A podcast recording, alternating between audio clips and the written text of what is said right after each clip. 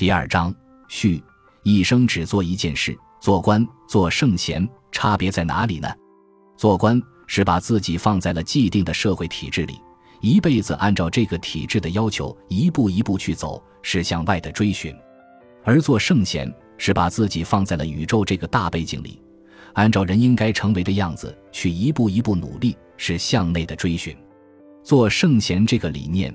恢复了人类生存的基本智慧和基本常识。做人，做人是老子、孔子、佛陀、苏格拉底、耶稣这些人类思想范式的奠定者共同关注的出发点。为什么人生最重要的事情是做人？第一，人在宇宙之中是一种不确定的生物，是一种具有选择意志的生物，也是一种中间状态。意大利文艺复兴时期的思想家皮科、米兰多拉在《论人的尊严》中，把这个理念表达得十分透彻。造物主把人这种形象未定的造物置于世界的中间，对他说：“亚当，我们没有给你固定的位置或专属的形式，也没有给你独有的禀赋。这样，任何你选择的位置、形式、禀赋，你都是照你自己的欲求和判断拥有和掌控的。”其他造物的自然一旦被规定，就都为我们定的法则所约束。但你不受任何限制的约束，可以按照你的自由选择决定你的自然。我们已把你交给你的自由抉择，我们已将你置于世界的中心，在那里，你更容易凝视世间万物。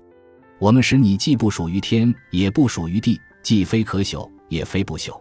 这样一来，你就是自己尊贵而自由的行塑者。可以把你自己塑造成任何你偏爱的形式，你能堕落为更低等的野兽，也能照你灵魂的决断，在神圣的更高等级中重生。第二，人是一个未完成的生物制品，是宇宙里的迷路者。我们生而为人，但还不是真正的人，不过是各种意识和体质的产物。所以，人生的唯一的目的是要回到人本来的样子，或者说，回到人应该有的样子。佛教把人应该有的样子叫佛，所以成佛是人生的最高目标。道家叫做自然，自然是人生的最高目标。儒家叫做圣贤，人生最高的目标是做圣贤。苏格拉底用了未经审视的人生不值得度过这句话，表达了人并不是生下来就是人，人之所以为人，是需要经过审视的。第三，做人的过程，并不是一个求取什么的过程。而是一个把我们本来就有的东西挖掘出来，是一个回归的过程。这个过程是我们自己完全可以把控的。做官的过程是去求取一个我们没有的东西，是一个向外的过程。做人可以说是世间唯一我们可以自己把控的事情，而做官之类的所有其他事情，都不是我们能够把控的。但人类的愚昧在于。我们把所有的目标和精力都聚焦在做官之类的无法把控的事情上，而忘掉了我们唯一可以把控的事情。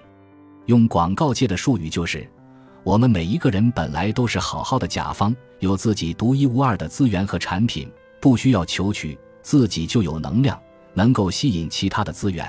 但是，我们偏偏选择了乙方的活法，不断的去打探各类甲方的要求是什么，然后根据甲方的要求。不断的做方案，不断的争取为甲方服务的机会，做完一单又去找新的甲方提方案求采购，周而复始，跟着别人跑了一辈子，什么也没有留下。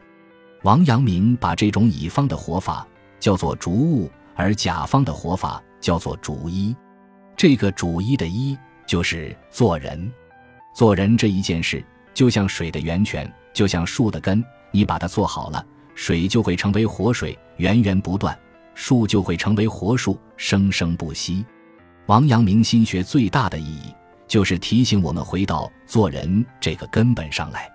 如何做人呢？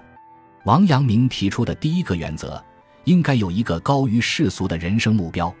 对王阳明来说，就是做圣贤。王阳明提出的第二个原则，应该为自己唯一的人生目标找到动力。王阳明开始定位于心，认为心是我们做人的动力；最后定位于良知，认为良知是做人的唯一动力。只要把握了良知，就能把握这个世界的一切。王阳明提出的第三个原则，应该把日常生活中的全部事物当做自己唯一目标的实现手段。王阳明心学里的知行合一是上练，讲的都是这件事。十二岁的王阳明确定了把做圣贤作为自己唯一的人生目标，成就了自己非凡的一生。纵观王阳明的一生，在身体方面，他从小一直受到疾病的困扰，而事业上也非常的不顺心，考试考了三次才考中，做官也是一路惊险，很多次遇到生命危险，但每一次都能化险为夷。王阳明将这些归因为自己对良知的恪守。王阳明一生做了很多事，去过很多地方，但他说他一生只是在做一件事。王阳明心学在今天最值得我们学习的，应该是如何把一生化繁为简，一生只做一件事。感谢您的收听，喜欢别忘了订阅加关注，主页有更多精彩内容。